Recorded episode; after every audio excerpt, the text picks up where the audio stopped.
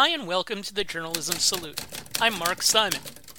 In each episode, we'll talk to or about an interesting person or organization related to journalism. The intent is to show that journalists are not the enemy of the people. Thank you for listening. Denise Clay Murray is a reporter, but she has 30 years of journalism experience and was recently hired by VoteBeat to cover the upcoming elections in Pennsylvania. We'll explain VoteBeat in a second. Denise, thank you for joining us. Thank you for having me. I appreciate it. So, very straightforward question to start. What's your journalism origin story? Ah, the, the thing that turned me from Bruce Wayne to Batman. Let me see. I started out wanting to be in journalism long enough to get through get to law school. My original goal was to become a civil rights attorney. But then I dated a civil rights attorney. And I, I kind of decided that if law school made you that crazy, I didn't want to go. Plus, as I have been in journalism, doing the job, writing stories, meeting people, asking questions of folks in power that the average Joe or Jane doesn't get to ask those questions, I, I decided I liked it. And I like the idea that it is one of the few constitutionally protected jobs that we have in this country that you don't need to campaign for. All you need to do is know how to write, know how to report, know how to tell stories in a way that gets people to understand what you're talking about. And, and you can do this job. Was there something in your upbringing that lent itself to reporting? Oddly enough, my I, I'm an army brat. I was I'm probably one of the few people you'll ever meet that's from Fort Dix, New Jersey which no longer exists anymore technically. But my father was a was a news junkie. He watched the six o'clock news with Walter Cronkite every night when he wasn't assigned somewhere for the army. He always read the newspaper. He always made sure that we were up on com- current events. So that made me interested in it too, because I would be the one sitting on the couch next to him watching Walter Cronkite on the news or reading what's next in the paper or whatever. So that that's kind of that's kind of where I got that from in terms of my family. You've worked for several newspapers, including my former local paper, the Bucks County Courier Times. You've worked for a school, Temple University, as a staff writer. You've worked for African American newspapers. What are some of the highlights of your journalism career? Well, probably there's been a there's been a couple. I got to cover the 2008 Democratic National Convention where Barack Obama made history, becoming the first person of color to, to lead a major party ticket as president. And that was interesting because I got to I got to observe a lot of older African American reporters, people that had been covering the civil rights movement and, and things that led to this point who were standing there and watching this historic nomination. And while they were trying to be as professional as possible, they were also crying because they never thought they'd see this. These were all older men. Many of them have passed away since. And just being in that moment and watching, not even so much watching it for myself, but watching it through their eyes was really interesting to me because people always tell you that journalism is the first draft of history. And when you're seeing the people who were writing the first draft of history well before you got into the business, getting the chance to see this moment, that makes having that made having to like travel miles and miles and miles away from my hotel to get to the actual venue or seeing people standing on top of the Pepsi Center with guns drawn. It made all of that not so much of a hassle. Do you remember what you wrote that day? Well, to, to be honest, what I wrote that I, I kind of kept it straightforward because I was just there to cover the story of this historic nomination. But I ended up writing something afterward about how that moment and seeing the, these black journalists who never thought they'd get to cover the assignment of the first person of color to be president of the United States and how they how they felt about it. I got to interview some of them. And they were, like I said, you could just see how emotional it was for them. And and you felt good because and I felt good because they got to see it. This was something that they never thought they'd see, and they got to see it. They got a byline talking about this particular event. And and that and it's always cool to see.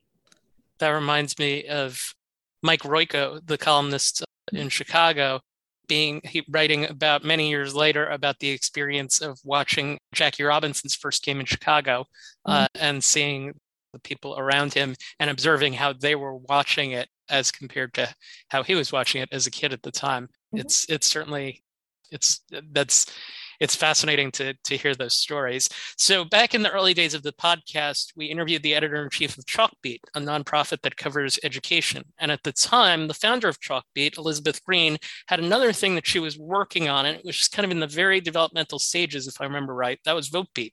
What's mm-hmm. VoteBeat? VoteBeat is a publication whose mission it is to try and demystify the voting process for people. If you've observed the voting process, particularly over the last two federal election cycles for president, you've seen there's a lot of misinformation out there, a lot of stuff that if if you knew anything at all about voting systems and how they work, you would kind of know that that doesn't make sense. Or what are you talking about? What VoteBeat does and, and what it hopes to do, and what I hope to do as part of it in Pennsylvania, is to demystify the voting process, to make people understand that this is actually how voter rolls work. This is how voting machines work. This is how the process works. And through seeing how the process works, hopefully it'll get more people interested in actually letting their voice be heard in the voting booth because where we, where I am in Philadelphia right now, the most recent election we had was an election for the district attorney. Now that's an important office because the district attorney can determine whether or not you go to jail for you know a couple of days because it's a misdemeanor charge or whether you go to jail for the rest of your life because it's a capital murder charge and the fact that only 20% of the people in the entire city that were eligible to vote voted for this most important office tells me that having something like VoteBeat that helps them to understand that yes, you're not only does your vote count, but here is how it's counted, and here it's why, and here's why it's important for you to exercise your right to vote. It is so important. So, Arizona, Michigan, Pennsylvania, and Texas are the four states in which reporters are embedded. Mm-hmm. If you followed election reporting the last couple of years, those seem like logical spots to be. And I'm going to do something here I don't typically do. I'm going to go on a brief monologue just to explain Pennsylvania because there are two very big state elections. One being in the Senate, a Republican Pat Toomey is retiring, and the race is between the lieutenant governor, Democrat John Fetterman, and Republican Mehmet Oz, TV personality, the latter of whom was endorsed by Donald Trump. Oz comes with a lot of baggage I guess, related to medical treatments he's espoused, ever changing political positions, and quite simply, whether he's ever lived in Pennsylvania. The other is governor. Governor, the governor, current governor, is completing his work due to term limits. The Democrat Attorney General Josh Shapiro is running against a state senator, Doug Mastriano, specifically commenting about the Republicans here. Mastriano was at the Capitol January 6th for the attempted coup and regularly touts election conspiracy theories that falsely claim that Trump won the election. So there's all sorts of crazy stuff going on in Pennsylvania as we head towards November. What are the things you'll be covering with regards to the specifics of? You kind of alluded to it with Philadelphia Attorney General, but what are some of the things that you'll be covering with regards to the state races? Well, particularly how the voting process goes in these races. Like one of the things I'm working on right now is a piece on a proposal that Republican candidate Doug Mastriano has put forth that he would make everyone re-register to vote. Now, he doesn't really get into the specifics on this. He doesn't say whether it would be like yearly. It doesn't say, he doesn't say, what kind, how often you would have to re register to vote or anything like that. But this piece I'm working on talks about how there is no way that you could possibly do this because there are at least two federal laws that would make it a non-starter. You can't under under the motor voter law, which is the National Voter Registration Act, you can't just kick someone off the voter rolls without giving them an explanation for why you're doing it and giving them an opportunity to stay on the rolls. We ha- they have something, and, and this is kind of telling a little bit about what I've been working on the last few days. They have things called five year notices, which counties send out to voters that haven't participated in the last two ele- federal election cycles. If they send you a notice and you send it back to them saying, hey, I'm still at this address, I still want to vote, I just didn't vote last time, then they put you back on the active roll. But if you don't respond to that and the next federal election comes, if you don't either go to your polling place and sign an affidavit saying, hey, I want to vote, sorry I haven't gotten back to you, let me let me do this, or have or if you haven't sent them a postcard saying, hey, I'm still here, I want to vote, that's when they take you off the voter laws. You can't just be taken off because somebody thinks that you're actually either dead or voting from somewhere else. So vote beat as as the way that you're explaining it, like it isn't necessarily maybe I'm, I'm wrong here but isn't necessarily digging in on political positions so much no. as examining all of the things related to essentially just getting to be able to do what everyone has the right over a, a certain age has the right to do. Right. We, what we look at is the system of voting itself. And if you saw the 2020 elections, and even if you're watching the January 6th commission hearings now, you're seeing why that's necessary, why it's necessary to tell the story about what's going on with voting itself. Because there's a lot of misinformation running around out there. I mean, the fact that we had a president of the United States that thought that the vice president of the United States could unilaterally wipe out the votes of over 80 million people just because he felt like it tells you that there is some education needed. And that is what Vote B hopes to bring to the equation the education necessary to let voters know exactly how the process works so that they can use it and they're not confused about it or they're not susceptible to misinformation about it because they know the truth. Is there a county in particular that's that's interesting with regards to this?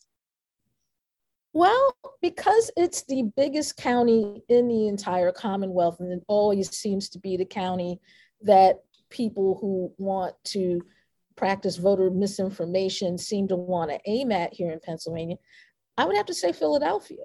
Okay it's not like Donald Trump said bad things happen in Carbon County. He said bad things happen in Philadelphia, and that's because of, of the makeup of Philadelphia. You, this is a largely this is a largely black and brown city with that is very much a union town that is very democratic in what has become a swing it, it's all eyes are on Philadelphia whenever there's an election in Pennsylvania. This city is probably going to get so tired of seeing gubernatorial and Senate candidates that it's not going to know what to do with itself because it's also where all, most of the people are. The five county Philadelphia area is where most of the people are, most of the state's population. And because of that, we definitely have to look at how voting is conducted in, in those counties because if it's not if it's conducted in a way where some form of malfeasance happens if there's a computer glitch or something wrong with a machine or any number of things that can have an effect on the election itself so while I, I'll, I'll be keeping an eye on the five county Philadelphia area. I'll also be looking at Allegheny County because it's got Pittsburgh in it. And again, that's a large, that's a large, that's one of the large municipalities in Pennsylvania. So, and, and also a few of the smaller towns because you have places like Lehigh County, where in the last election, the district attorney of Lehigh County was going to have armed guards at mail at vote by mail boxes, standing guard over them. And what and and if you know anything at all about the history of voting in this country, particularly for people of color, sometimes going to the voting booth could get you shot because there was a there was a perception that just because of the color of your skin you shouldn't have had the right to vote.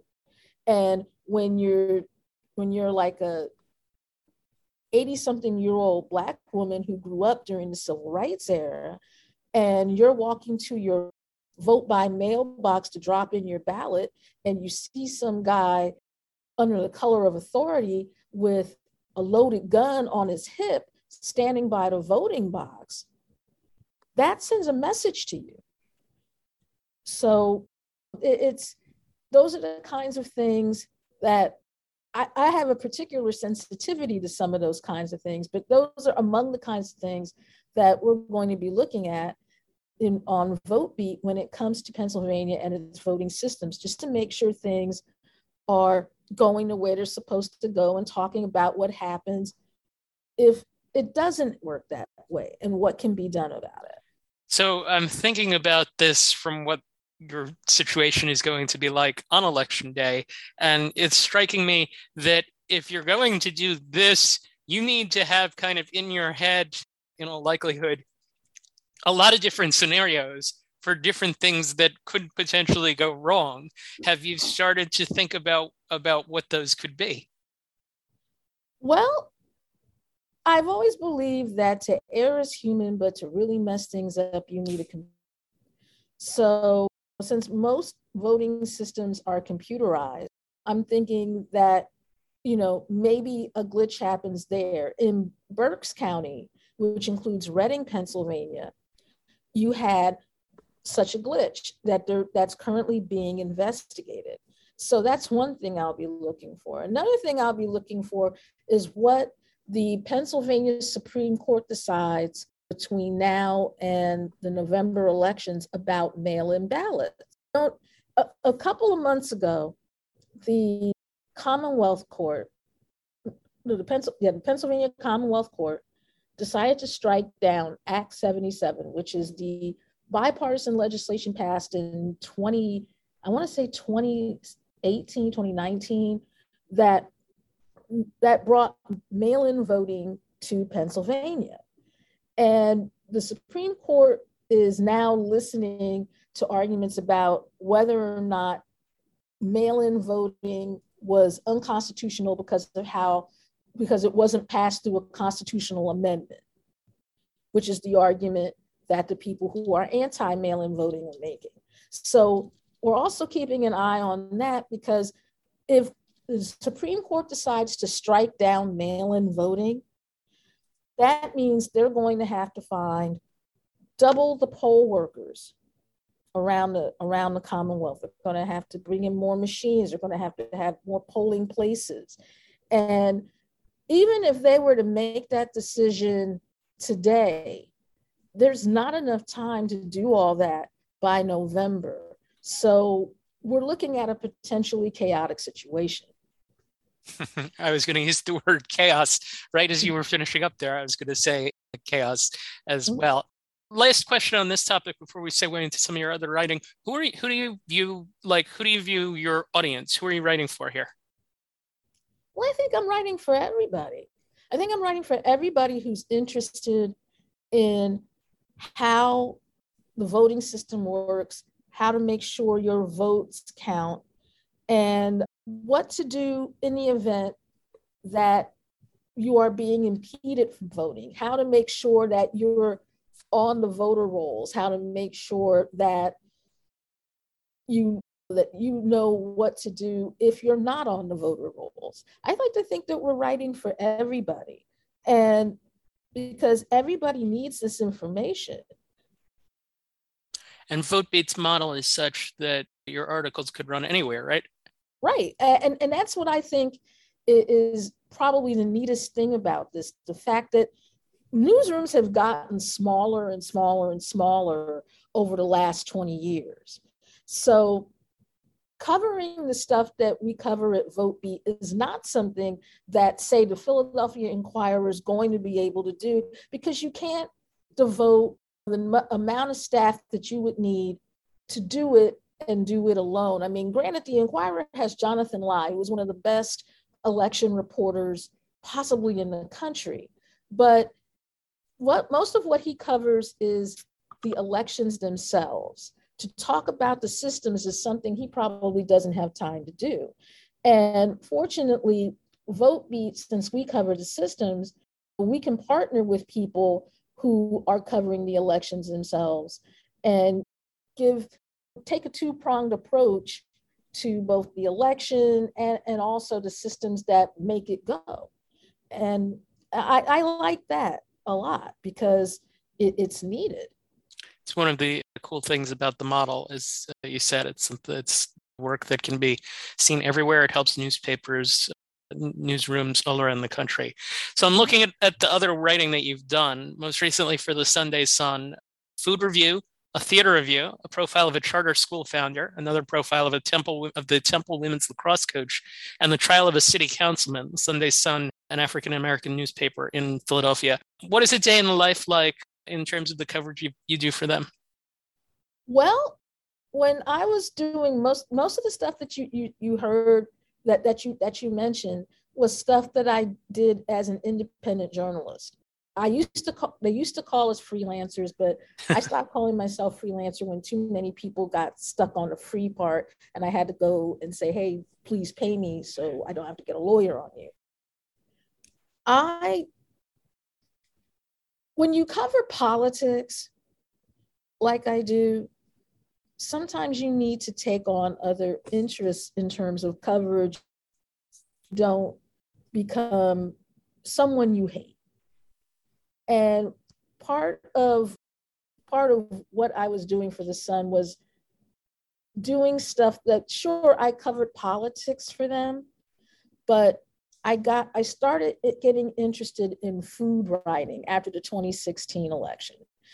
In fact, after the 26 if the 2016 election hadn't been such a slog for me in terms of coverage, I probably wouldn't be at Vote Beat right now because I didn't start thinking about being on the other side of elections, not being on the campaign trail, but being on the other side where we cover voting systems. I hadn't even thought about that before 2016 because covering politics was so much fun for me. But 2016 wasn't fun. 2020 wasn't much better. And I was looking at 2024 and I'm like, if I absolutely have to do this, I really don't want to. And I started writing about food and, and movies because that also was kind of how I started my career doing movie reviews and concert reviews and, and, and that kind of thing. And I started doing it because I, I needed a break from just covering politics. And that also kind of goes back to my journalism origin story. Journalism, no matter what kind of job you're doing, no matter what your beat is, no matter what, it is never the same day twice.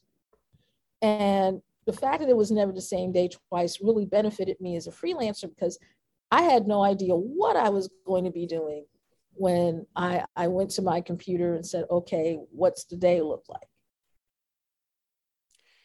Is there something you've recently written along those lines specifically that you take a lot of pride in that you that you want to just tell us about? Well, I I was doing some freelancing for an organization called Love Now Media. They're part of a consortium that Resolve Philly does called Broke in Philly, which looks at poverty in these in the Commonwealth's the nation's poorest big city, which unfortunately Philadelphia is. And there was a subsection that they were doing called the toll, which looked at the toll that gun violence takes on the city. But instead of looking at just the murder rate itself, we looked at the underlying stuff that happens to people if they are murdered or families of murder victims or families of people who have been shot. And I wrote a piece on the hidden cost of gun violence. It was a four part series, and we did like a podcast to go with it. And it looked at such things as how much it costs for you to bury someone and what kind of assistance is available for families and what are the things that could keep you from getting that assistance? How much it costs to put like a ramp on your home if someone that someone in your family has been shot and they're paralyzed? It looked into it looked into all of these different things.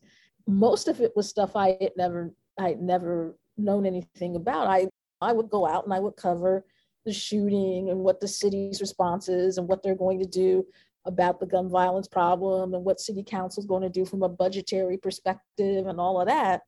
But i had never talked to the people who were directly affected by this to find out how they were coping and how they were dealing with all of this from a financial perspective. And when you're dealing with communities that are already dealing with poverty and like are knee, knee deep in poverty and can't see a way out, adding like a $9,000 funeral into the budget is just going to not can can take you from slightly balancing to just falling down and sinking especially if you're told by the state agency that controls whether or not you get assistance that because your loved one was perceived as causing their own death by gun violence, you're not going to get any help. That just makes things infinitely worse because then people have to figure out a way to help you out and not unless you are hanging out with multimillionaires, no one's just got $9,000 running laying around one of the themes of this podcast, particularly recently, is humanizing stories like that. What did you go about doing to humanize that story? I had to interview a lot of people who were actually dealing with this. And one of the things that we sometimes don't do well as journalists is recognizing when to be quiet. There, I always used to every once in a while, Temple University would let me teach a journalism class. And what I would tell my students is whatever you do, if you see somebody who has just witnessed a loved one being shot or has just been informed that their family has been lost in a fire, do not walk up to them and ask them, How do you feel? Because if they don't cuss you out, they are much better people than I would be in that moment there is a certain amount of sensitivity that you have to have if you're covering a story where you are asking a woman about possibly the worst day of her life, the murder of her, the day that her child was murdered. And there were a lot of interviews I did where people were actually crying because no matter how long ago it was and no long, matter how much support you have, or if you started a nonprofit to try to help other parents, that still hurts. That is still a pain that you are dealing with. And it is never going to go away because parents are not supposed to bury their children. That is not the natural order of things. And when that order is disrupted through no fault of the child's own because someone got mad and instead of doing the kinds of conflict resolution that it's an argument, you might have a fist fight and everybody goes home. They decided to shoot your child. That's that that that just takes something that's incomprehensible and makes it truly incomprehensible. And I really had to focus on if this person doesn't want to talk to me, what do I do? And most of the time, because I would just sit there and let them talk, I ended up getting some really good information. I didn't really have to ask a whole lot of questions. You've done a lot of different things uh, within reporting, all the different things that you've talked about. As we move to the final two questions here, I ask what we call here the Emmy question in honor of Emmy Lederman, who used to help out on the podcast. Is there a void in the industry that younger journalists can look to fill? Oh, there are several. I would like to see more journalists not necessarily go into covering politics, but go into covering how politics impacts communities. I mean, we talk a lot about the horse race and who did what to whom and everything like that, but where we need to where we need to sit down and, and talk to people is just covering their everyday lives because there's a whole lot of really interesting we miss doing that. I'm glad that you said that because that has been a, a primary focus of, of this podcast throughout our, I guess, 70 something episodes to this point. Last question Is there a journalist? The, the podcast is called The Journalism Salute. Is there a journalist or journalism organization that you're not affiliated with that you would like to salute for their good work? Actually, there is a community journalist, like a community journalism organization that has been getting some of its moment in the sun but i think i'd like to spotlight them because they they really deserve it. And it's mlk 50 it's based out of i believe memphis tennessee. And it got its name because it, it started doing its community reporting on the 50th anniversary of the death of dr king. And in a, they talk a lot about poverty and the series that made me really pay attention to them is they were doing a series on this hospital that was just robbing people with medical bills and just charging them really ridiculous sums of money. And most of the population they were dealing with were people who are poor. And because of MLK 50's reporting, that hospital ended up, ended up having to give people back a whole lot of money and get rid of a whole lot of bills because they were found to be unfair. They were found to be usury. So if there was any, if there was, that was one of those organizations that if it didn't require me moving to Tennessee, I would have loved to work for them because they're they're really good at what they do. There's an organ, there's a there's a foundation that started by a person who's become a really good friend of mine. Her name is Tracie Powell. It's called the Pivot Fund. And what the Pivot Fund does is help underserved communities create their own media. They, they give out grants to these organizations so that they can create their own media like podcasts and, and programs and, and news organizations and different things. And that's important to me because let's face it, finding someone to help you with startup capital is hard under any circumstances. But if you're um, a group of journalists of color that don't necessarily have business benefactors, LenFest can't necessarily finance everybody. So having something like a pivot fund, my friend used to work at the, at the Democracy Fund and decided that she could do a, she wanted to do something more. So she started her own fund. And I'm hoping that it really takes off because it, it really, it's really doing good work with what it's doing so far. Thepivotfund.org. We will include a link in the show notes. Denise Clay Murray, thank you for taking the time to join us. We will be following your work. Thank you. Oh, well, thank you. If you liked this episode, you will almost certainly like the podcast Democracy in Danger, put together by the UVA Media Lab. All over the world, liberal democracy is getting turned upside down. Autocratic leaders are using populist appeals, the partisan media, and the power of their offices to short circuit deliberation and consensus. They flout the rule of law, unleash the police on their own people, suppress dissent, and attack voting rights. So, what can you do about it? Join hosts Will Hitchcock and Siva on Democracy in Danger, a show that puts the illiberal turn in context. New episodes post on Wednesdays. They actually just finished their most recent season. Check it out wherever you get your podcasts. Thank you for listening to the Journalism Salute. Please let us know what you think of the show. You can find us on Twitter at JournalismPod, and you can email us at journalismsalute at gmail.com.